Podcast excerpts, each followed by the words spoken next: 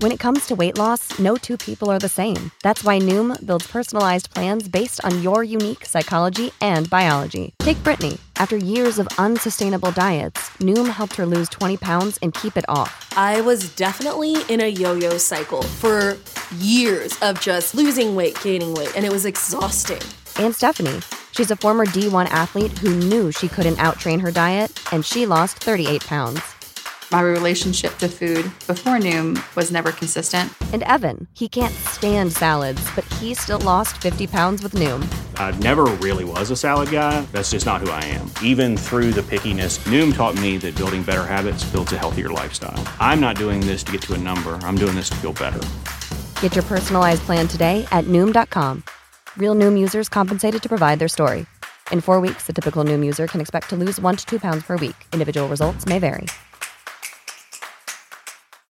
You know how to book flights and hotels. All you're missing is a tool to plan the travel experiences you'll have once you arrive. That's why you need Viator. Book guided tours, activities, excursions, and more in one place to make your trip truly unforgettable. Viator has over 300,000 travel experiences to choose from. Everything from simple tours to extreme adventures and all the niche, interesting stuff in between. So you can plan something that everyone you're traveling with will enjoy. Real traveler reviews give the inside scoop from people who've already been on the experiences you're considering. So you can plan with confidence. Free cancellation helps you plan for the unexpected, and 24 7 customer support means you can travel worry free. Download the Viator app now and use code Viator10 for 10% off your first booking in the app. Find travel experiences for you. Do more with Viator. Jordan open. Chicago with the lead. Bryant to shot. Not a game, not a game. We talking about practice. LeBron James with no regard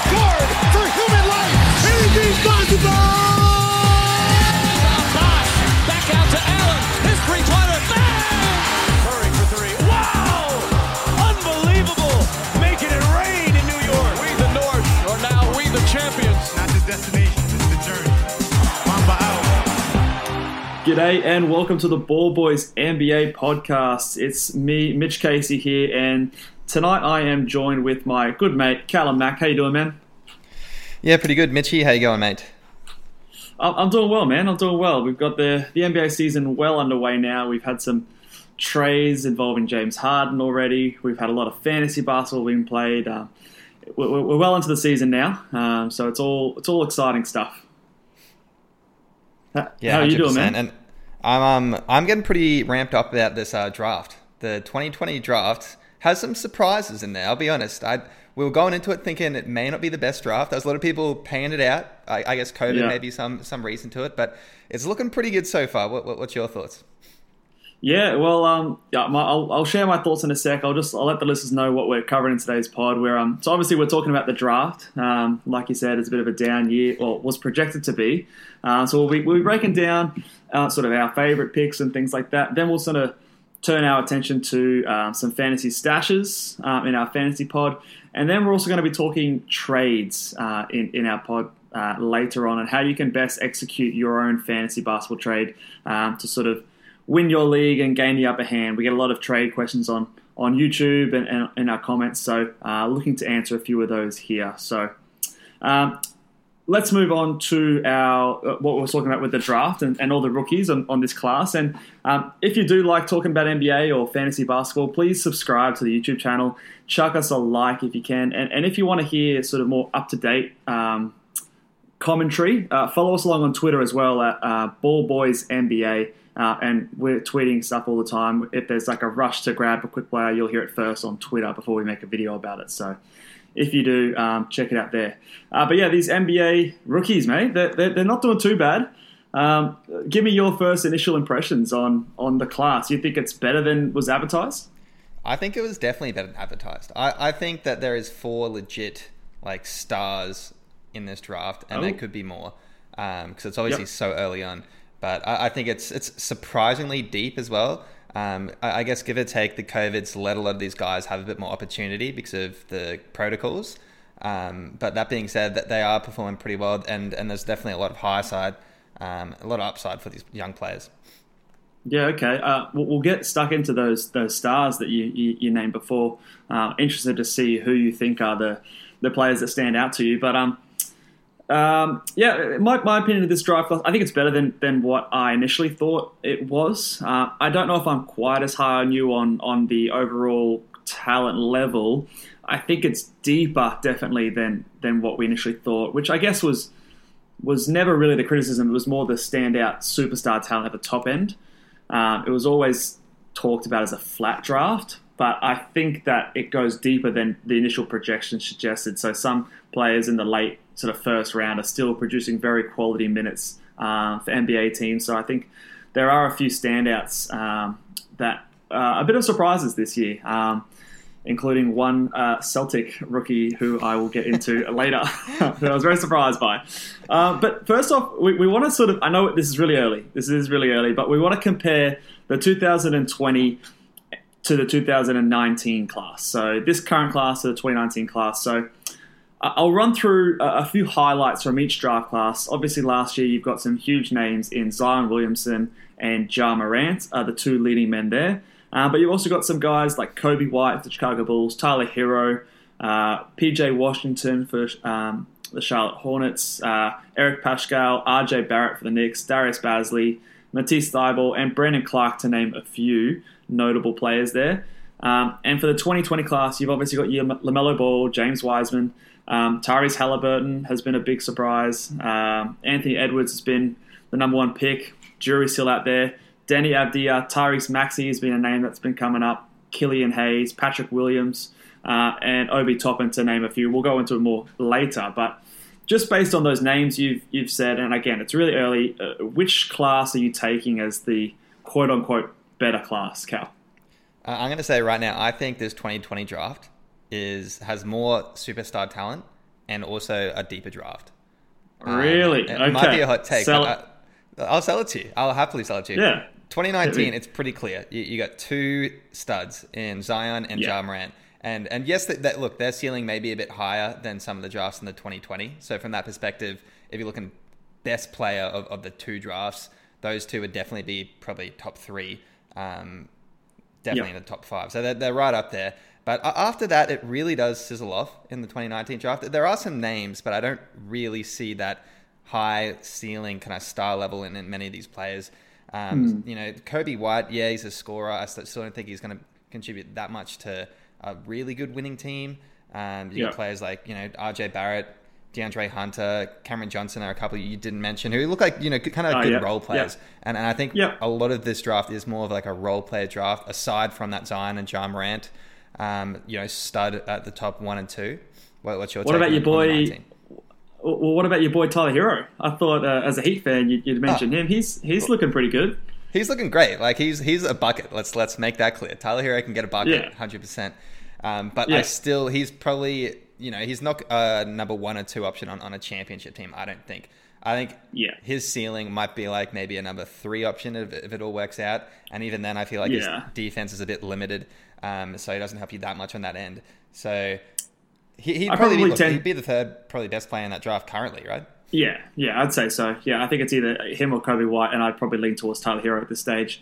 Um, uh, look, I tend to I agree with you. I think I'm probably again a little bit higher on like Zion Williamson and Ja Morant. I think in the past, like this draft, the 2020 draft, and their draft 2019, I think they are the top two players. I, I don't think anyone in this current draft is going to be as good as those two as long as they stay healthy. Uh, and I think they both have higher ceiling than anyone in this class. Period, really, for me. Um, and, and, so I guess it, it is a question of like, you know, ceiling of the best players versus the depth of the rest of the draft, and, and what do you value more as determining the better draft. Um, you know, I see this 2020 draft as like, yeah, there's there's some starters on here, but again, a lot of role players that I think will be effective role players. But but I, I, don't know. I'm curious to see your case on. You know, you said there's four star potential players here. I'm curious to see who who you have there. Maybe five. Maybe five. Okay, I can think of maybe maybe two or three, but uh, hit me with hit me with those um, star players that you're thinking from 2020. All right. Well, I I think these guys have just as big a ceiling as you know, say a Ja Morant or Zion. Because I think the sky's the limit. From what I've seen, I think the potential is just through the roof. So I'll start off. I'll say Lamelo Ball has maybe he's convinced me. I, Yeah. I was a bit of a hater.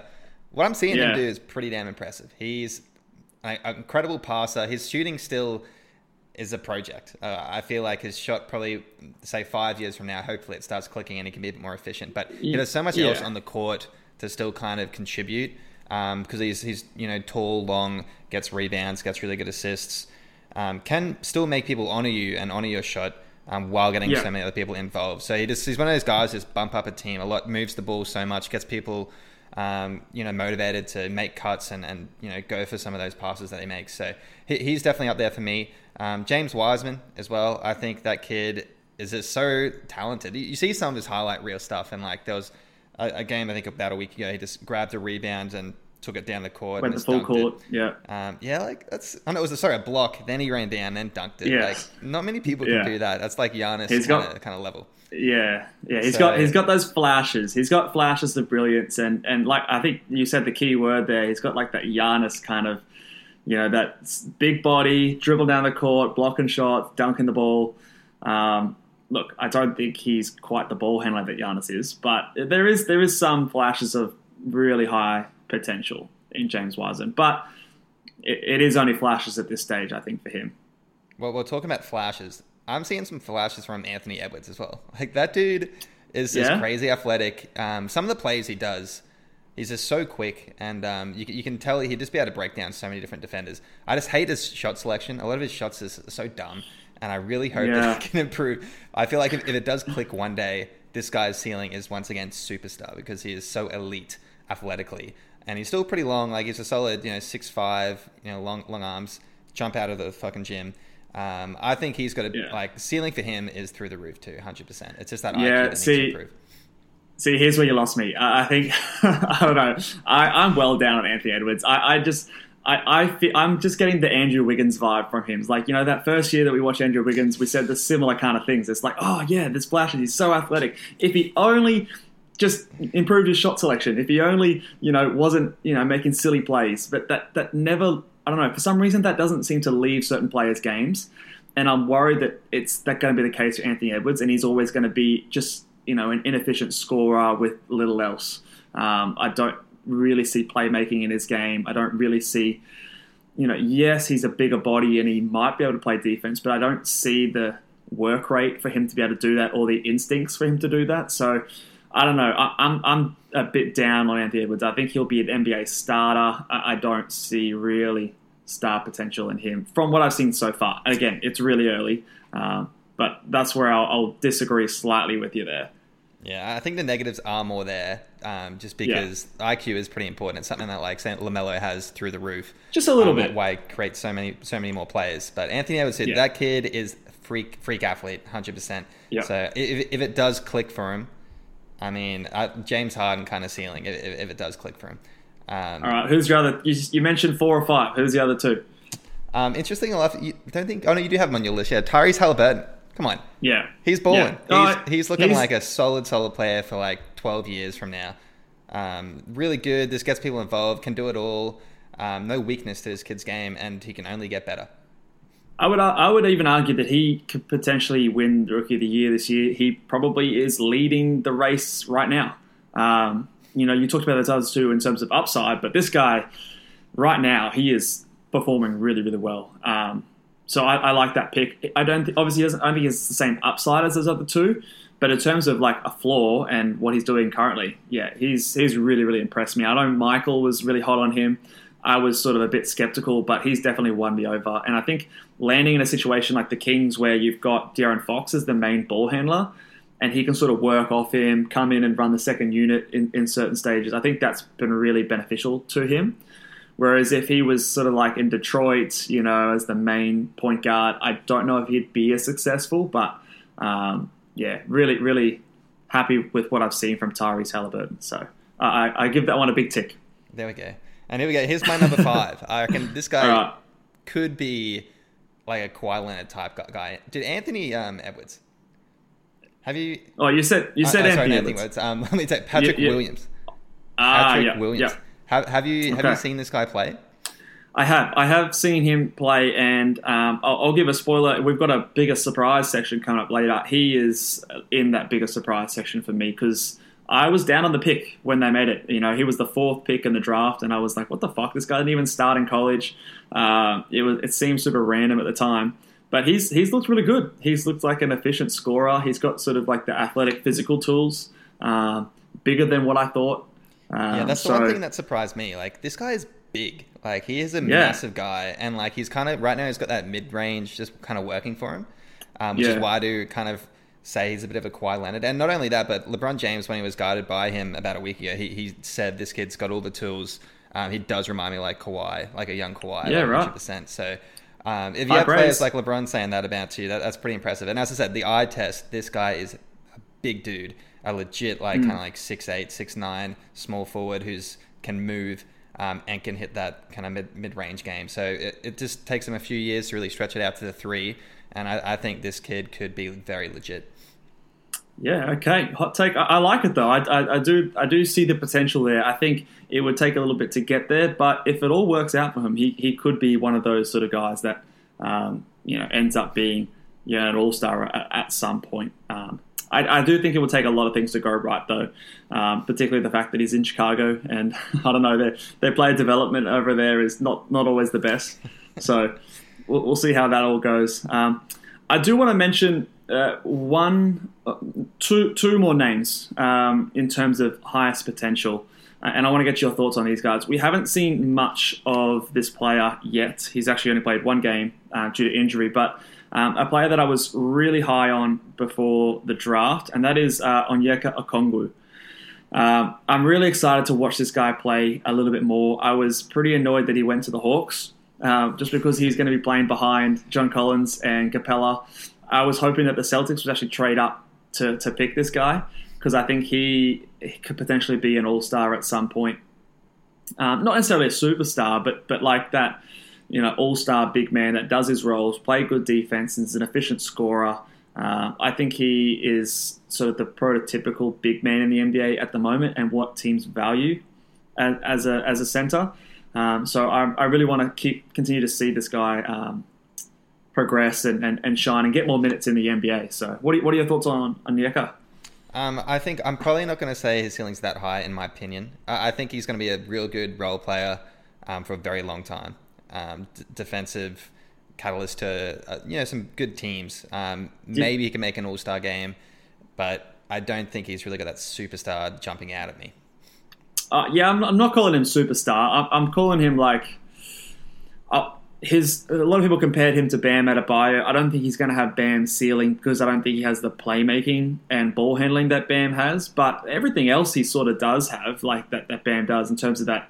He's, he's able to guard guards, switch and play out in the open open court on defense. Uh, he's super athletic. I don't know if you've seen the highlights from him in college. He's really athletic, very agile, um, can jump out of the gym, and he's seven foot one. So um, all the physical tools are there for him. Uh, and, I, and, I, definitely think that he's someone that now that he's back in, in action and, and got over this injury, that we should be keeping an eye on um, in the future. um, the, the, other guy that I wanted to talk about, and I, am on the record saying that I'm, I'm I'm pretty high on this guy, and he hasn't turned out well so far, and that's that's Killian Hayes. Um, look, I'll take the L on that one so far. He, he hasn't been very good. It's still early, uh, and he's been it is still early, and, and I've seen some flashes. Although, look, in all honesty, he has been disappointing so far. So, um, do you think that it's yeah, like you said, is it still too early to sort of have uh, like judgment on him, or do you think he's sort of going to be a disappointment? Look, it's still too early. I'll say that. But that being said, I, I don't think it's looked too promising. This has nah. the out of the whole draft, this looks like the biggest bust um, so far. Obviously, he has heaps of time to redeem himself. Um, he's injured. Let's hope he just takes some time, really comes back 100%. And um, look, he's, he's with that Pistons team who will give him a lot of opportunity. So he should be able to learn. He should be able to grow. Yeah, I think I think part of the reason I think he has struggled so much is because he is with that Pistons team, and that team's a mess at the moment. I don't know what they're doing. I don't know what the coach is doing. The rotations just seem strange. There's a, a severe lack of shooting on that team. Um, there's no spacing on the court, and for someone who struggles with athleticism, that is going to hurt him because if teams are able to sag off, he's not going to be able to beat his man, uh, and he's going to struggle with that. His playmaking's looked okay, uh, and his shooting has been suspect as well. So something I thought that could be a little better was his shooting uh, compared to his numbers overseas, but that hasn't happened so far. So perhaps it is real. Perhaps he's not the, the greatest shooter in the world, which is something that I was anticipating him to be better at. But um, I, I, still hold a, a, little bit of hope for, for Killian Hayes and that he can turn it around. Um, once that Detroit team leans into the, the youth movement a bit more and, and they play some other young guys that can shoot the ball. Um, let's let's move on to some uh, surprises in the NBA draft. Uh, I mentioned someone before, but I'll, I'll hold that for a second. Uh, do you have any other big surprises um, to, to watch out for or that, that have surprised you so far, Cap? Um, I, look, there's a couple which I did kind of mention, and I'm, there's a few names that is kind of coming out of nowhere as well. So I guess yeah. I'll say Immanuel Quickley. Um, he's yep. been getting a bit of opportunity, um, for the what is it, Knicks. Um, yeah, the Knicks. he's yeah. taken advantage of that opportunity. He's looking really good. He looks like a bright spark. Um, still so young as well. So you, you like to see that um, pick up. I like um, the best... Saddiq Bey as well. Um, another oh yeah, for Detroit. Traded from to Detroit. It's that weird team in Detroit, but I don't know. I, I watched a couple of Detroit teams because they are weirdly okay to watch. I'm just a bit yeah, curious it's a bit of a, doing. it's a bit of a car crash. You can't keep your eyes off it. exactly, exactly. And, and yeah. when I see him on the court, I actually like what he's yeah. doing. He's big frame, big dude. Um, yeah. can, can get the ball in the bucket sometimes. So I, I think yeah, he can shoot it. definitely a surprise. Yeah, he, he can shoot the three, that's for sure. Um, so I, I, I don't mind that pick. I think he should play more minutes. Um, for some weird reason, they're playing Wayne Ellington over him. Uh, they're playing, you know, like all these veterans when I don't know why they're not going to winning games. They're not going to push for any playoffs contention. So I think they should play him more. Um, so I, I, like that pick. Uh, I will say, Immanuel Quickley. I think he's the best rookie in New York. Um, shout out to Obi Toppin. Um, he's looked really good. He, he's maybe even pushing to be their starting point guard later in the season. Um, we might touch on this a little bit later in the uh, in the fantasy uh, segment of, of the the pod today. But um, he's looked he's efficient at scoring. He can shoot it, and to win over minutes on a Tom Thibodeau team as a rookie, that's that's impressive. He doesn't he doesn't give rookies too much of a run normally. So, um, well done to uh, to Quickley. Yeah, he's a he's a good kid. Um, you, yeah, it takes COVID really to make uh, Tom Thibodeau play some rookies, and fortunately, yeah. that's what we had this season. So he got some opportunity, yeah. and I, I, think he's knocking on that door for that uh, that that role, hundred percent for the starter. Yeah, uh, I'm not sure if that's come across. Yeah, I've just lost your audio a bit there, Cal. I think you're back now. Uh, let's let's move on anyway. Um, we'll, we, we won't spend too long being negative, but but I do want to talk about some some busts in the NBA. Um, now, I don't know if this is a bit harsh, but but I'm I'm calling Anthony Edwards. no, it's definitely harsh. It's definitely too harsh. But I'm calling Anthony Edwards the biggest bust of the draft so far because I don't know. Like when you had James Wiseman and Lamelo Ball there um, I just think that this guy is clearly nowhere near as good as those two.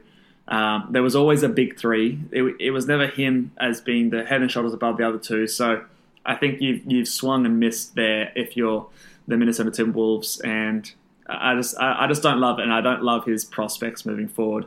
Um, I have some serious concerns. Um, obviously, I'm being really harsh, calling him a bust, being only a few games into his career, but um, with the limited sample size, that that's that's what I'm leaning on so far. Uh, do you have any other guys? I mean, we talked about Killian Hayes before. Is there anyone else that you would call a bust this early on in their career? Um, I was never a big fan of um, Deni Avdija. Um, yeah, I don't know. I just I never loved this game. Drafted number nine. The Wizards are starting him, and they did say that he did win that position. Um, but I don't know. I, I just there's not much competition. That that's true. That is a good point. Um, yeah. But when I watch him, there's just not. He kind of just looks like a s- solid-ish player, but I feel like he's just going to end up being kind of like a. I don't know, like a Saric maybe, just like that level of player, a guy who yeah. could start but be pretty average, and then could come off the bench and be okay. Um, and and for your number nine pick, I think that was better. Like you could have taken Tyrese Halliburton at that pick, you know, for example. Yeah. yeah. Um, there's uh, better players out there, I think. But um, anyway, yeah. that's one on my list. Yeah, fair enough. I also want to shout out um, Isaac Okoro. I know he's a defensive player, but even still, man, this this guy struggles to do anything else. he uh, he can't put the ball in the basket. He's got no jump shot. um, sure, he might be a defensive specialist, but I think I think you need to have a little bit more to bring to the table, and maybe he can develop it in the future. He might be one of those project type players that, that comes along a bit slower, but uh, not really impressed. And at pick number five, yeah, I think you could have got a lot lot better uh, options um, than that if you're the Cavs. You know, you, you, you didn't have too much talent there, so just get the best player available. You didn't need to draft based on positional need at small forward. Um, so I think that was a mistake by the Cavs.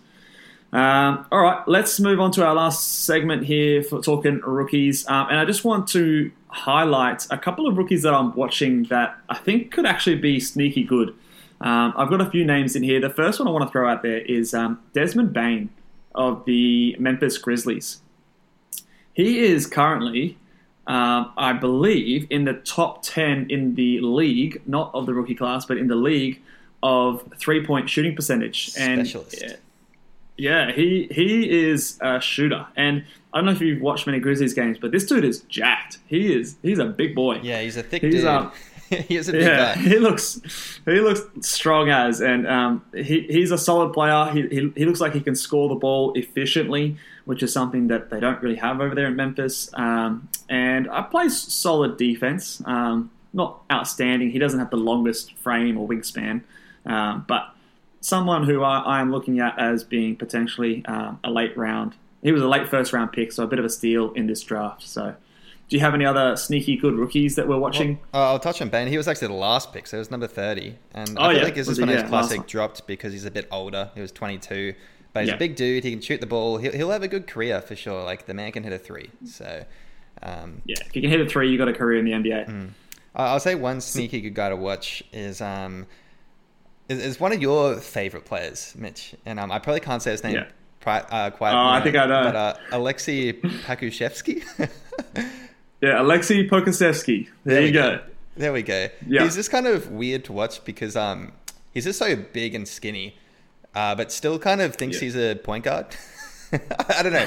He, he just like Yeah. tries to do some handles, tries to do a dribble, like step backs, and interesting dude. Um, I'm I, Yeah, it's a very yeah. mixed bag. I'm not really sold on him yet, um, but a, a very interesting talent. So uh, look, I'll keep an eye on him just out of curiosity. He's hundred percent. Look, I, I actually own him in, in one of my dynasty leagues, um, and and I, so I watch a lot of his games to sort of see how he's going, and I see flashes. I see flashes of something really special, and then I'll see something that's that's really ordinary, and he'll just he'll throw up a brick or or do something real dumb. He'll, he'll he's ambitious, is what I'll give him. Like today in today's game, I think he threw like a half court lob to someone. um, you know, like it was ambitious. It it nearly connected, but not quite. Um, but yeah, he's he's he's a, a, an NBA prototype that we've never seen before. So it's it's hard to get a read on on a player like that. A seven foot one point guard, shot blocking, three point shooting, uh, skinny dude. So yeah, he's um he's one to watch for sure. So it could it could end up being nothing. He might end up just fading out of the league, but he, he could on the other end be something special. So. Um, Yeah, I, I do like the to, right team for it. Um, OKC will give him as Yeah. much opportunity as any other team will. Yeah, definitely, definitely. All right, let's move on to the fantasy segment on today. And if, if you are enjoying the podcast, please uh, hit like. Um, if you like fantasy basketball, subscribe to our YouTube channel. We're trying to get to a thousand subscribers, so it'd be much appreciated if you could subscribe there. And if again, if you want some up to date fantasy commentary, follow us on Twitter at bas- uh, sorry at Ball Boys NBA, um, and we can talk a lot of fantasy hoops over there. Um, we're going to be talking stashes uh, in this segment here. Uh, for players, again, this is for if you are doing well in your league, as Callum, I know you are, uh, sitting first in our in our hoops league at the moment, um, or if you potentially in a dynasty league, um, and, and and players who we think are going to have good second half of the year. Uh, potentially, and could blow up if a trade happens, an injury occurs. Um, players that you can sort of hold on to uh, and potentially have big rewards. So I'll throw it over to you, Cal. Who's your first stash uh, for fantasy hoops? Look, my first stash, and, and after probably the last couple games he's played, is probably a pick him up right now as well. Um, Yeah. Is Lu Dort? I'm going to say Lu Dort is my number one. Um, he is one of those players who probably will be one of those, you know, have a hot night one night, and then another night he'll probably, you know, score eight points or something like that. But I think the Yeah. defensive upside, he'll have the odd game like he did against Chicago and on the 15th, where he put up six steals. I mean, Yeah. this guy is known for being the best Jordan, Jordan, James Harden uh, stopper in the league. Um, Yeah, yeah. so look, So, yeah. play some defense, right? He's all about the fundamentals. He'll stay in front of you. Um, he'll get charges. Um, he can get a six steal game. There's not many players that gets the, the six steal. So, and on top of that, Yeah. he hits threes. Um, so from a fantasy point of view, th- those two categories are pretty good. He doesn't hurt you at all at turnovers. Um, he he gets reasonable re- rebounds, um, and he doesn't he doesn't really hurt you in too many areas. He'll just have the off game here and there. But um, definitely, upside is huge. He's going to get heaps of minutes. I I'd like to think throughout the course of this season, he starts to take on a bit more of a role, becomes more consistent, and then by the end of um, when, obviously when playoff times happen for fantasy, um, he's getting more reliable steals, more reliable threes, and that, that shot's falling for him. Yeah, I think I think he's definitely someone like you said. I think you could roster him right now and, and not worry about it. Um, I don't have his ranking right in front of me right now, but I, I'm pretty sure he's standard league rosterable at the Yeah, moment. It was 109 Um, is what I have up in front of me. Okay, yeah, definitely. So that's definitely someone who um, may more than likely be um, taken up or scooped up in your league. But if he's not, I would definitely pick him up. Um, and someone, look, like you said, he's going to be hot and cold. Uh, I think he had a good game today. I think he scored 20 points, hit a few threes. Um, so don't get discouraged on his down days and, and don't panic drop him. I think obviously OKC are not going anywhere soon. Um, the chances are players like uh, George Hill, uh, Al Horford, they're going to be trying to trade those players, or if they can't pull off a trade, their minutes are just going to decline in the second half of the year as they try to get these young guys more experience. So uh, Lu Dort definitely falls under that category, and I, and I like that that um, that stash. Um, I'm going to throw another guy out here again, another person who you could pick up right now. Um, again, from the exact same team, Isaiah Roby. Um, I actually picked him up to stream in this week on my own team uh, because Al Horford is out uh, due, I think, to, to the due to his, the birth of a child. Yeah, it was and personal not- reasons. So he's on my fantasy Personal team. It's reasons, been yeah. annoying me. Oh yeah, damn it! Come back to the team. But um, I think he might. He may even miss the uh, road trip coming up. Is some rumors that I've been seeing in the Twitter sphere. Um, so Isaiah Roby may have some short-term value right now, but also some long-term stash value in the future because when Horford's down, he's been starting and he's been playing well as a starter. Um, put up a decent line today. Uh, and I think that the, the, the likelihood is that Al Horford will either get traded this year or his minutes will get reduced. So similar sort of situation to uh, Lu Dort, probably less um ability to give you value uh, uh, further than these like games that Al Horford's away um, than Dort. But again, the good upside, he's going to give you rebounds. He's a big man that can shoot threes, uh, decent passer, can get you a couple assists a game and, and solid percentages. So um, definitely someone that you could stash from the OKC Thunder. Yeah, there's a few of those OKC Thunder guys who, um, if they get a bit of opportunity, they could definitely explode. I definitely just maybe even keep that whole team, I guess, on my watch list because they're going to give people Yeah. opportunities, and if they have a few good games, they might stick with them. So I, I think that I think the players we've named are probably at the top of the list. Um, and for if whatever reason, if Darius Bazley is on your waiver wire, please pick him up. He's definitely reserving of a roster spot, even though he's been down as of late. Stick with him. Um, let's throw it back over to you. Do you have another stash for us, Cap? I do. We, we spoke about him before. Immanuel Quickley. I think Yeah. as a bit of a stash, um, he's he's okay to get now because he's still in that backup role and he's still giving you something now. And the ceiling Yeah. for him is that um, he just gets elevated to that starting role. That there's been a bit of a push for it. Um, when he's performed, he's played well. Elfrid Payton has been playing pretty average. Um, so that I think there is a chance that he does get elevated to that role. The only question mark is Tom Thibodeau. Will he do it? Yeah. Um, it could you could spin a dice. It could go either way, but uh, it's still stash worthy for me. Even say if Elfrid Payton goes down, you have to pick this guy up. Um, so he's like Yeah. the backup. He's number two for that point guard role. Um, so there's definitely some ceiling there. He's a stash. Yeah, he's going to give you a lot of points. He's going to give you some threes. Um, he'll give you a trickle of steals and some good free throw percentages. Um, and, and well, he's been scoring pretty efficiently as well. So his field goal percentage won't be too bad. It won't hurt you too much as a rookie. Um, and he's looked really good. I, I think he's a better player almost than Elfrid Payton, and especially someone that if I'm the Knicks, I would want to play over Elfrid Payton. Now, if I'm Tom Thibodeau, who knows what I'm thinking? Maybe I don't think like normal people, but um, look, if he finds himself in that starting role under Tom Thibodeau, his minutes could be up as high as like 35, 36 a night because we know he likes to ride his guys. So if he does make that that switch, he could be in line for some huge minutes. Um, and yeah, so I could I could definitely see a world where that is the case. Um, I'm probably less confident on his minutes elevating compared to the guys that we talked about last from OKC, just because of the nature of the coach and, and what the team's sort of doing. Um, but the the pull off is is probably a little bit higher. So um, definitely someone that if you've got the luxury uh, to try and stash him, and you get a little bit of value in the meantime uh, in, in points and threes. So something you could, You especially in a deeper league You you column. eight too. assists Yeah. um, on the 17th. Yep. That's pretty good. Yeah, definitely, definitely. Um, I'm gonna go back to the big man. All my stashes seem to be big men, um, and this is a home hometown hometown guy, uh, Robert Williams uh, from the Boston Celtics. Now, this guy is a per minute beast when it comes to fantasy. He is only playing 16 minutes per game right now, and is currently, if I just pull it up right in front of me, he's currently the 65th ranked player over on Yahoo, which is look a bit a bit of fool's gold, really. He's he's probably not the um, It's the blocks you know, and the steals that just have been elevating him. That one steal. it's the blocks, the steals, a- and and the field goal percentage is elite as well at seventy seven percent. I know it's on four attempts, but but still, that's that's something that's going to elevate you. He's not turning the ball over. His free throw percentage is good. Six and a half rebounds is is okay.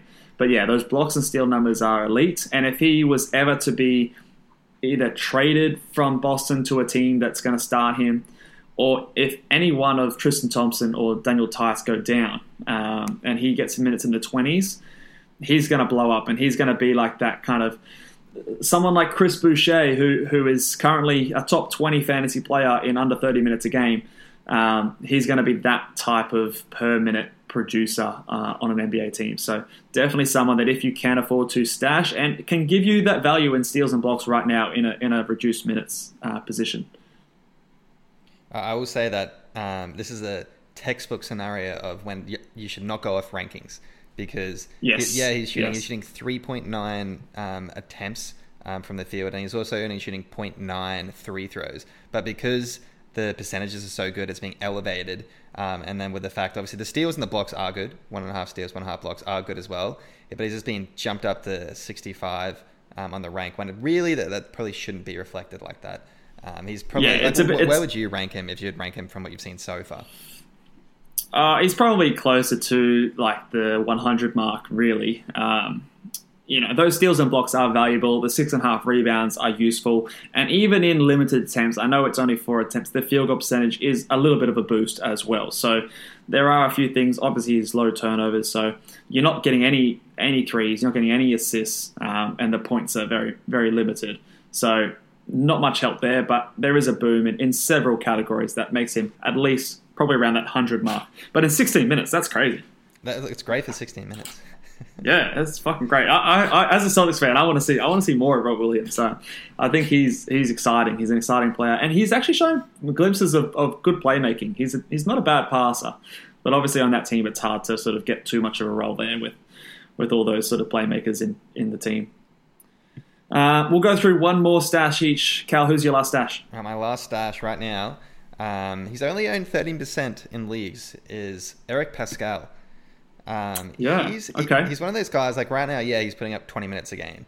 So he's still giving you reasonable kind of stats, so it's not like the worst thing. For, for example, today he put, he put up 19 minutes, put up 19 points, four rebounds, three assists, and a block. Oh, sorry, and a steal. Yeah. Um, no turnovers. So, you know, he's, he's one of those guys that even in the 20 minutes, he still gives you something. Um, but the reason I think it's a stash is just because Draymond Green's always had kind of like an injury risk, um, injury Yeah, concerns. He was out for the start of the season. Um, James Wiseman's a rookie. Maybe he'll tweak something. Like you, their their front court isn't the best. Um, Yeah. So I feel like there is some ceiling there. If someone goes down, um, and you have this dude in a bit of a stash, and he starts playing the high twenties in minutes, that he really could start performing. Um, he, can give you everything. He's one of those guys like an Al Horford with the fact that he doesn't hurt you. He just contributes, Mm. gives you, um, you know, numerous categories um, without affecting others. So I, I think he's a good stash.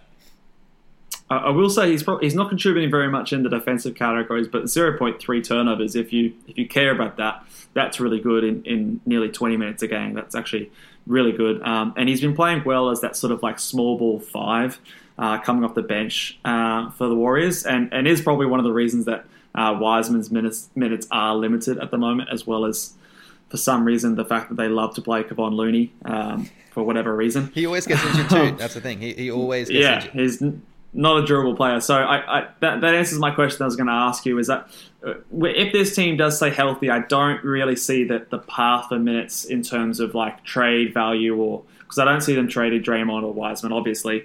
Um, so I, I do think this one requires an injury for it to happen. So maybe if you are a, a I don't know a Wiseman owner or, or a Green owner, he's a bit of a handcuff. Uh, if you have the luxury, um, probably someone I'm less excited about than the other names that we've talked about. However, uh, would you agree? Like, do you, do you prefer the other ones that we've talked about? Yeah, well, I think the others, the ceiling's there for more the opportunity, but this one is more of an injury Yeah.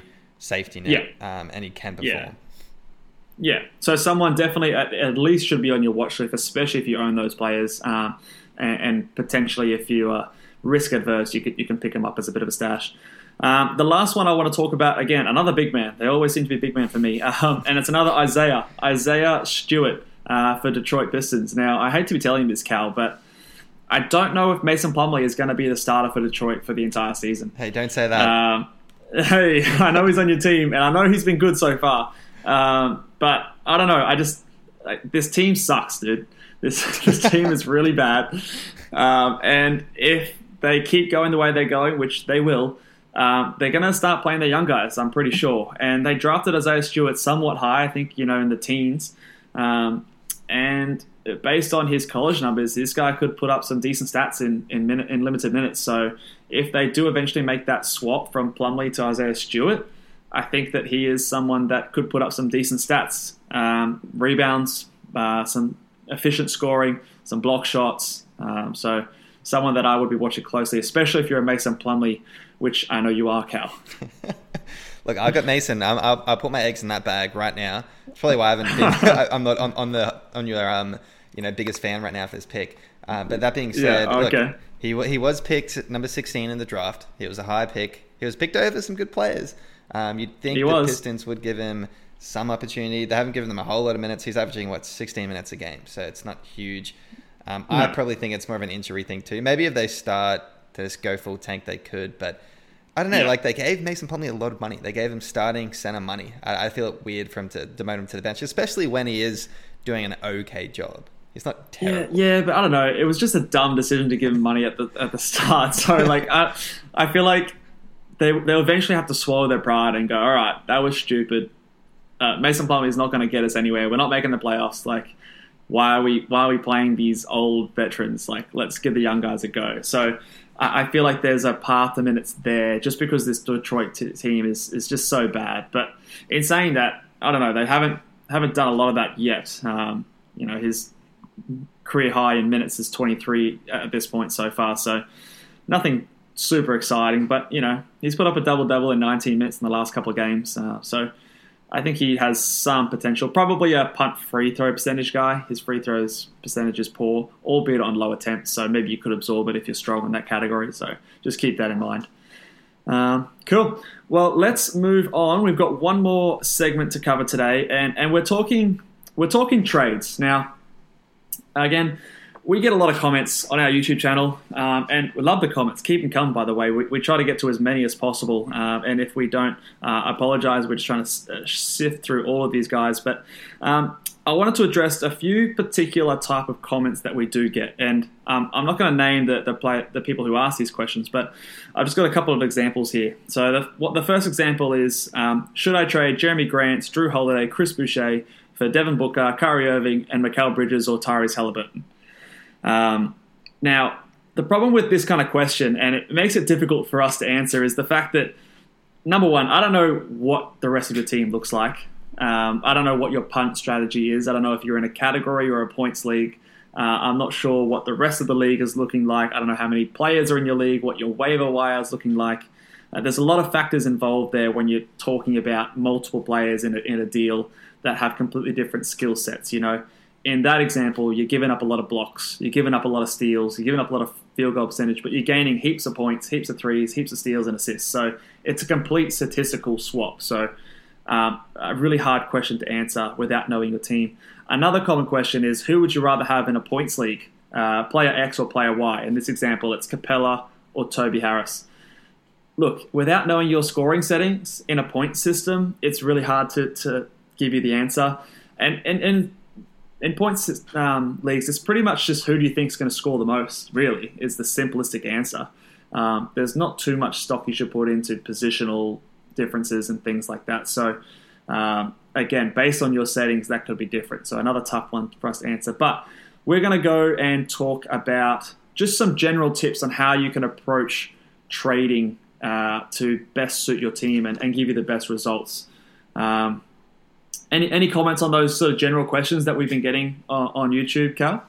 Um, I, I, think you summed it up well. It, it is hard when you don't know what, what team they have because w- you and I are both pretty keen on punting, and I guess we'll talk on that yeah. a, a, bit further. But I'll, look, I'll, I'll, jump in and I'll say what my first tip, um, and and just in terms of right now in the regular season or, or throughout the whole um, season itself is really just to know what other people are punting, and you can do that yeah. pretty easily just by um, if you're looking, say, meta short list of say five players you'd look to trade, you know, player X for. Um, you, can, you can look at the specific teams that they're on. You could even look at the previous week if you're doing a weekly thing. Um, yeah. And you could just say, hey, look, he won in these categories, these categories, he's stunk. How, how can I try and make this work for him? And if you can both, you know, persuade an argument that's like, oh, you know, this works for you, it works for me, it's a win-win. I'm putting this, you're putting that. You know, put X, Y, you know, you get Z. Beautiful. Um, so that, that's one way to do it is just to know your league, know what you're punting, know what other players are punting, and that's only going to work to your advantage. Yeah, definitely. I think I think punting is something that yes, you should have considered at your draft, but it's also something that even if you didn't lock into a punt in your draft, it's not too late to either make a pivot or consolidate a, a um, or, or, take advantage of other people's punts as well. So a good tool that I like to use is, uh, and again, we play on Yahoo. Um, I'm not sure if ESPN has this, but on Yahoo you can go under the league tab, um, and there's a section called Team Stats, and on there it'll give you all the sort of results um, as well as totals in terms of what teams have done in certain categories. So, for example, if I look at our team stats at the moment, Callum, you're doing pretty well at the moment. You've you've never lost in field goal percentage, points, rebounds, and assists, so you're doing well there. Never lost. Never lost. but you've also you've also never won in blocks and turnovers. So from that, I can surmise that you are punting blocks and turnovers. just um, like that. So just like that, I, I, sort of can read your team and, and sort of get a gauge on where you're at. So I can now um, sort of if you've got a player who has uh, some good blocks and I'm looking for blocks, you might not value them as highly as I might value them, and I can get some good um, good results from a trade in that scenario there. So um, that's an excellent point, I think, from you there, Cal. Yeah, yeah, hundred percent. Um, yeah. Well, what's your number tip from you? Uh, the tip, the tip from me is is again a, a little bit compared to uh, similar to yours in terms of um, punting, but but more on a general term in terms of know what categories you need to win. Um, you might be um, you know doing really well in a certain category so there's no point in you making that category even stronger what, what you need to be doing is determining if your category is so good that you don't need to worry about it or it's so bad that it's not worth trying to improve it because you're just going to get to average you want to be trying to consolidate those categories where you're you're close to other teams in. So again that league tab um, team stats is a good thing to do. So if you are middle of the road in assists and rebounds well, maybe those are the kind of stats you should be looking to elevate. Um, another thing that I like to do is, you know, on a week to week basis, look at your matchups, not only between you and the person you're versing that week, but also the stats that you have compared to everyone else in the league and sort of compare yourself. Oh, would I have beaten team X or team Y or team W? Which categories would I have lost and won? And then you can sort of start to track um, which categories are your strongest point against certain teams and which ones are the ones that are sort of really close and, and on one week you might have won, one week you might have lost. So if you can get better in those stats, then that's where you're going to be sort of coming out on top consistently. Um, so look to bolster those 50-50 stats. Yeah. Um, um, I'll, I'll, jump yeah, in. On, I'll, I'll say my next tip is is kind of focusing on the punt, and I feel like right now is the perfect time to do it. Um, when you're yeah. in right now, what three weeks in, right? It was this week four technically. Four, now, uh, so. we, we've gone through four weeks. This is week five. The first week, week was, okay. was shorter. Yeah, that's right. So uh, I feel like right now is the perfect time. Is you, you know what your punt is. Just because so many players do have question marks before the season, at this point, you pretty much know what your team is. Um, th- There's Mm. been times, a good example is when I actually went into a draft and I decided to be punting um, field goal. I had Dame Lillard and um, Paul George as my first two picks one, one season. And then after the first two weeks, I just had no blocking stats. I thought, say, like a Marcus I would put up more. He wasn't. I was just kind of like, you know what? I'm just going to get rid of the players on my team that put up punts and I'll, um, that's why I put up that um, category I'm obviously not doing too well in and then just totally tank it. And so I Yep. instantly traded. Marcus All had a good season that season. I traded him for Vucevic straight away. Not a dude on, good on blocks. Went full pun, and you know what? Guess what? I, I won that season. It was a, a great year for me. Um, it's, it's just things like that. good It's like right now is like the perfect time. You know exactly what your team is. If, if you Yep. weren't too sure at the draft, which is fine, sometimes you just get the best player that's there. That, that's totally fine to that on, on draft day. But now you know exactly what it is, and you can start really reaching for assets that fit that build and get rid of players that say a category you're using you're losing. You know, four, you know, three of the four weeks. You get rid of him, um, and then just bring in a better asset for the you know stack another category. Yep, yeah, for, for sure. Um, you could even go the other way. You know, so, say for example, I'll use my team this year as an example. Like I set out to punt blocks this year. However, just as a sort of a late round flyer, I drafted a player like Chris Boucher, uh, who's playing really, really well um, and putting up uh, extreme block numbers. Uh, block numbers so good, in fact, that I could actually start to, if I made a trade to get another player who is a, an elite shot blocker, I could actually turn that into a category of strength. Um, I've got a player like Jaren Jackson Jr. coming back, so there's two players, and and blocks and more, blocks mostly is, is the category that only a couple of it only takes a couple of players to really make yourself strong in that category. Um, so if it is a stat like that, you can sort of make that that turn and, and switch to sort of um, elevate yourself in, in a category like that. Um, and sometimes players, you know, like a like a Brooke Lopez, you know, they may only really be good at blocks, but that could be really valuable for your team. And if their ranking is down low and, and people are fed up by Brooke Lopez not scoring many points or rebounding because he's a center and they want him to rebound, then you can sort of float some low ball offers and, and get some some good value there. So yeah, a, a, a big theme of our, our sort of advice so far is is getting a good handle on that punt and, and really knowing your team and knowing the league's team as well. So I think that's good advice. Uh, again, I'll, I'll give I'll give one more shout out. If you are not subscribed to our YouTube channel, please do so. We um, talk a lot of fantasy and NBA all the time, giving out lots of advice, talking a lot of smack talk. Um, we answer lots of questions on our, on our YouTube channel, so please subscribe if you haven't already. And if you want some more up to date uh, knowledge and, and facts about fantasy, follow us on Twitter at BallBoysNBA. Um, we'll chuck the, the link down in the description there, uh, but if you can follow us over there, that would be awesome. All right, let's go on to. I've got another sort of advice here. And this is, it sounds simple because we, we put out videos about it, but you need to buy low and sell high. And, and specifically, do not sell players low. Don't panic. Um, which, look, it's it sounds easy, but it can be hard to do because the emotions come into it. You know, like I've got a player on my team, like Pascal Siakam. He's not performed to standard so far. I had high expectations of him, and he has not done what I wanted him. But the worst thing I could do for right now is try and trade Pascal Siakam because his value is as low as it's going to be for the season. So I'm going to get a worse return than if I just wait, be patient, and hope that things get better. And then if I still want to trade him later on, then the value might be there. I might be able to get a fair trade. Um, do you, yeah, have you seen this one a fair bit, Cal? I know I've almost been victim to it in the past. Oh, look, look, I've got a great example for you right now. Um, Yeah. Let, us say the 238th ranked player right now in. Yeah. who, who is it? Actually, well, there's two different rankings. So, Look, either way, he's terrible. Right now, it's Russell Re- Westbrook. Um, Yes. And it's because he hurts you so much. So far in the season, his um, field goals 38%, five turnovers. Um, his three throws is terrible too. He's shooting five a game and only shooting about 66%. So because he's hurting you in those three categories so much, um, it's so easy to maybe convince some guy, hey, I'll take him off your hands. He's he's hurting you more than he's really assisting you, um, and and that could really be like a a buy low. Um, it, assuming he picks it up, obviously right now he's, he's out injured too, which I guess builds into the argument of some guy could be super low on Russell right now. They Yeah. could just give him up for a player that could be like a mid um, round value.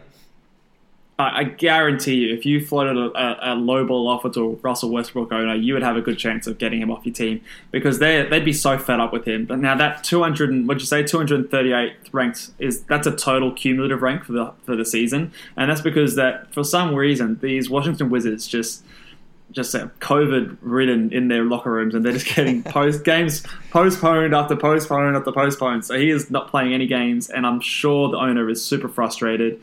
Um, and look, he's sitting back to backs anyway, so. Um, the worst thing you could do as a Westbrook owner is, is trade him now. And, and, look, if, if an owner thinks that he's still top 20 player and is willing to trade top 20 value, yes, make the trade, of course. Um, but typically that's not going to be the case. You're probably not going to be able to get that kind of value back. But um, so I, the the best advice that we can give is just be patient on those players that have not performed up to expectations so far, um, and trade when their value returns. Conversely, don't buy high on the players who are outperforming their expectations. Players like CJ McCollum, who a bad example, he's injured right now. But uh, Jaylen Brown is another one that comes to mind. Myles Turner, who's blocking over four shots a game. That's not sustainable make sure that you're not paying too much. These things will come down, and then you'll be able to get a fair price uh, rather than trying to buy them at their peak because you just have to have them, and they've been so good. Um, patience is very important. Like I know it feels like we're deep into the season; it's a shorter season, but it is only week five, so there is still time for things to to spread out and, and even out. All right. Well, um, I'll jump into some some trade examples. Um, yeah, hit me with some examples. And we'll, we'll, use some of these amazing tips that we just told you to, to really just uh, apply it. So we'll go back to that Russell Westbrook one. What have I offered you, John Wall, um, for Russell Westbrook? Right, right now, John Wall, he's putting up pretty good numbers. He's uh, outperformed himself, I guess, with expectations. He put up about 18, 5 and 5, uh, 1.3 steals, one block as well, while pretty efficient from the field. Um, he is injured right now, I'll say that, but um, it's like a sore left knee. You'd, you'd, yeah, it's like not a long term injury. Um, but yeah. if I offered you that trade, um, uh, what would you say? Um, again, look, it would depend on your, like we said before, it depend on your team. If I'm a if I'm a team that I drafted Westbrook stupidly, might I add, and and I'm trying to look after my percentages and my turnovers, then yeah, I probably would want John Wall. He's going to be a better player and he's going to provide value in those areas and field goal, free throws turnovers. He's going to be a better player in terms of an overall ranking. He probably will be better than that. Um, but, you know, if you've got Russell Westbrook, chances are either you went into the draft expecting to punt both or one of the percentages, or you now have Russell Westbrook and now you are punting free throws and, and field goal percentage. If I actually go on to, and a good tool that we use, and, and shout out to um, Josh Lloyd, who's uh, uh, the fantasy guru that, that we follow for a little while. He's got a website, uh, Basketball Monster, that I, I, like to use, and you can actually turn on the punts um, to, to value a player in how they are. If I punt field goal percentage, free throw percentage, and turnovers, guess how high Russell Westbrook ranks? He is the 11th ranked player in that kind of build.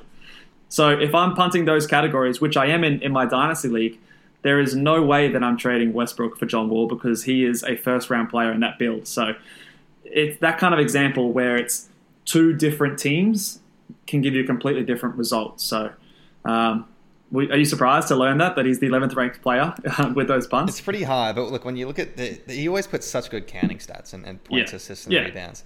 So it's not overwhelming. He usually puts up the reasonable steals as well. And and this season yeah. he is shooting a three. He doesn't have D'Antoni whispering in his ear to just go to the rim. He's he's had, got a bit more freedom to hit that mid range and hit that um that. It's probably why his field goal has dropped so much. But um yeah yeah. Look, and his field goal will increase. His free throw may be this bad. His turnovers are probably this bad as well. But his, I, I guarantee you, his field goal percentage will, will go up. It's not going to be that low. He's never been that low for his entire career. So when that comes up, the points are going to come up as well. The threes are probably going to come up as well. So he's definitely going to be a better player than he is right now. Um, but of course, we do know that Russell Westbrook hurts you in the percentages.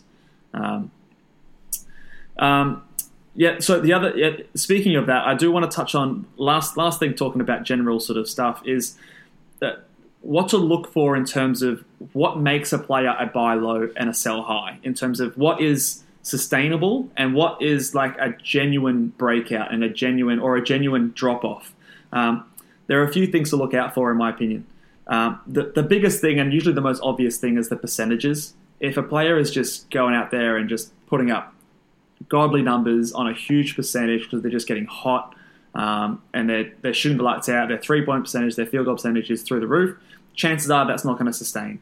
Um, you know, I can uh, think of a few examples. I can't quite think of a few examples off the top of my head, but um, that is one thing to be um, thinking about. Cat's just going crazy in the background. but uh, and the other thing is is uh, inflated steal or block numbers. Now I, I, highlight these ones in particular because they're they're low volume stats. You know, five steals is a huge number, and especially in a smaller sample size to start the season.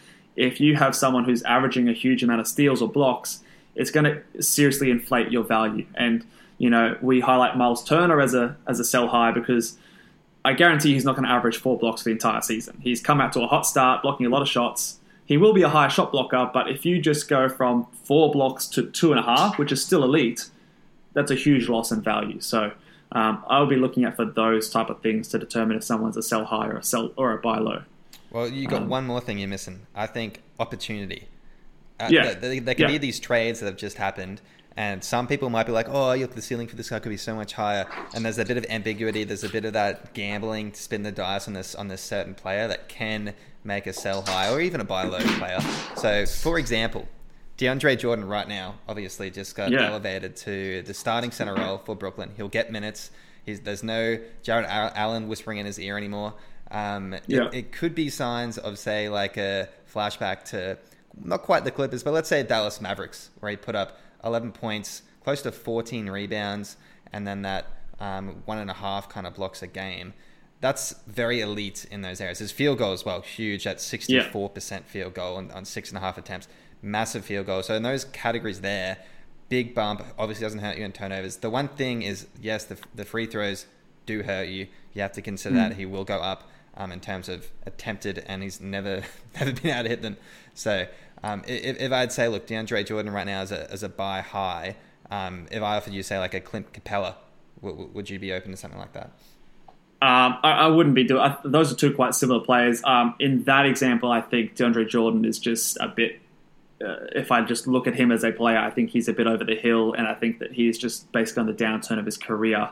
Um, yes, his rebound numbers could be good. His field goal percentage will probably be good, but the usage is going to be so low with the team of James Harden, Kyrie Irving. He'll be dunking, man. And, uh, James Harden will be feeding him yeah. a lot of lobs, man. Like uh, yeah. get, the field goal will be back up there. And uh, to get the 10 points, you only have to have five dunks. And when he's on the court with James Harden, he'll get a few of those a game. And the other dunks he gets are usually just grabs a rebound and dunks it. So I, I, think he's definitely rosterable. I think I think he's definitely going to be better than he has been, hundred percent. But I just for Clint Capela, Clint Capela is a good player, and he's he's a, a, better shot blocker and a you know a better point scorer than than DeAndre at this stage. So right, I, still side for Lonzo Ball. I'll throw that one at you. You have him. I oh, know well, you have Lonzo on your on your uh, team. Uh, yeah, I do have Lonzo. Again, it's a completely different build, and and I think that you know one's giving you assists, steals, threes. The other's giving you field goal percentage, rebounds, and and some some blocks there. So look, if you don't need one of those categories, then the other person's probably going to be really good. So, uh, again, their ranking may be similar or completely different, but to your team, it might be it might be a, a different story. So, um, always factor in your team first. Look, I'd say uh, I do it. I, my... I, don't like I don't like Lonzo. Sorry, I'll hate oh, on your right? players any anytime I can. Um, but yeah, look, you're right. They're, they're two completely different builds. They are two different, yeah. different builds, hundred percent. Yeah and, look, in, in my build, if I was to, to you know, again, go basketballmonster.com and, and switch off field goal percentage, Lonzo Ball, he, he's nearly a top 60 player. Like, he, he elevated significantly in, in a build like in my team. So, um, your valuation may be correct for your build. My valuation can be completely incorrect for your build, but, but fine for mine. So, um, just be aware of that. And that's when you can make steals uh, in, in, your trades. Um, uh, when, when you go to make them and, and, things like that. Conversely, someone like a you know Devonte Graham or a Terry Rozier who may eventually see the way to a Lamelo Ball starting and gaining more minutes. Their minutes might drop. You could see them as a bit of a sell high. Um, you know, because they're, they're playing well, they're doing a good job now, but potentially there's that threat of someone coming in and taking their minutes uh, down the line. So that sort of roster uh, or, or threat of someone still in the minutes is something you do need to take into account. Um, similar to Jaylen Brown, Kemba Walker's coming back into the team now. Some shots are going to go his way. His usage is going to go down. So here's an example of why that's a sell high at the moment. So well, what about let's say let's have a look at Victor Oladipo as a as a bit of a yep. sell high. Just got traded once again, so opportunities there. Um, he's not sharing the ball with Brogdon, Sabonis anymore. This is pretty much him and John Wall will be running the court. John Wall will rest games. He, he had his first game with them today and put up some really good numbers. What was it? It was 32, 5, 9, uh, two steals. Yep. Really good, um, you know, 56% from the field. Seven turnovers, yeah, look, his usage is going to be up, so his, his turnovers will yeah. be there. But he definitely is a player that he's obviously not quite back to his all star that he was, but I think he's going to have a lot of opportunity where in a week um, to week kind of thing, he, he could definitely have some pretty good value for a team. So um, yeah. definitely could be a sell high for someone, or you could just keep him and, and, and, run it out a bit. But if you want to sell high, right now he's ranked uh, 43rd. So let's say if you want to try and sell yeah. high for say maybe you like look of Shai. Um, at, he's actually 44. He's a similar ranked player. Maybe even say like a Gordon Hayward who put up that good kind of points, rebounds, assist numbers. Um, he's ranked 28th right now. Maybe you could try and persuade someone to to make that trade, um, depending on obviously the punts once again. Yeah, yeah, for sure. I think I think the overall message here is that ranks are, are, are, fine. You can use them, and sometimes you would even use them in your argument to trade someone, a player. You know, oh look, I'm giving you a higher ranked player, but they're almost irrelevant when you start to consider punting and, and your builds and, and, and, things like that. So they're fine as a bit of a guide, but don't get married too much to the ranks because in that example, I would definitely take Shai over um, a Victor Oladipo or Gordon Hayward over Victor Oladipo at that stage because I just think that what they're providing is harder to find um, and, and, probably more sustainable. They're not doing it on on you know Oladipo's. Um, you know, there's a bit of murkiness there in terms of his role. Houston might be looking to, to make some more trades down the line, so a little bit less clarity. I think Shai's opportunity, and, and I guess he's just going to grow and grow as the season goes along. So, um, yeah, so a little bit to think about there. We, have talked a lot about our trades, so hopefully uh, that can give you some some good value. So um, that that'll do us for today, guys. Um, thanks for joining us, Cal. Um, you're obviously doing well in fantasy, so we'll all do well to to, to heed your advice and, and listen to what you have to say. That's it. Look, I, will just um, we'll touch on it briefly, but I've got four players in the top 16 right now, killing it. I did wow. draft Joker. Uh, I've got um, who else do I have? Um, Malcolm Brogdon is a top 16 player right now. Yeah, I've got mate. Paul George. I think he's ranked about 12. And then who's my last player in the top 16? It's it's hard to. Is it? It's hard to remember. It's hard to was remember. It Vucevic? Is it, is it Sabonis? That's right. It's Vucevic. Uh, my other yeah, son. He's, he's, actually a top yeah. 10 player right now. So killing, killing it. it. Yeah. Yeah. Conversely, me on the other, other other side of things, not doing so well with a few players injured and, and not performing. But but it's still early in the season. We'll we'll see how things go. Hopefully, I can get some uh, some players back. Uh, Jaren Jackson Jr. and and, and hopefully some uh, Michael Porter Jr. back soon to, to help my team out. So we'll see how it all shakes down, and we'll we'll, go, we'll let you guys know how things go in our league as well. So. Uh, thanks for listening again, guys. Again, subscribe to the YouTube channel, like the video, and follow us on Twitter at BallBoysNBA. And we will catch you guys next time. See you later. Bye.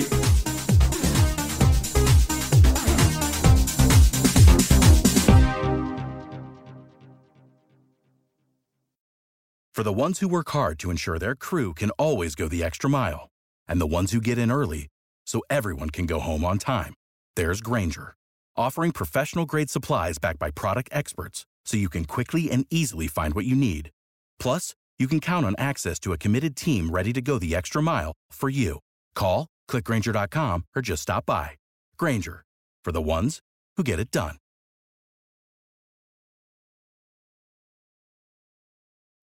When you need mealtime inspiration, it's worth shopping Kroger, where you'll find over 30,000 mouthwatering choices that excite your inner foodie. And no matter what tasty choice you make, you'll enjoy our everyday low prices, plus extra ways to save, like digital coupons worth over $600 each week. You can also save up to $1 off per gallon at the pump with fuel points. More savings and more inspiring flavors make shopping Kroger worth it every time. Kroger, fresh for everyone. Fuel restrictions apply.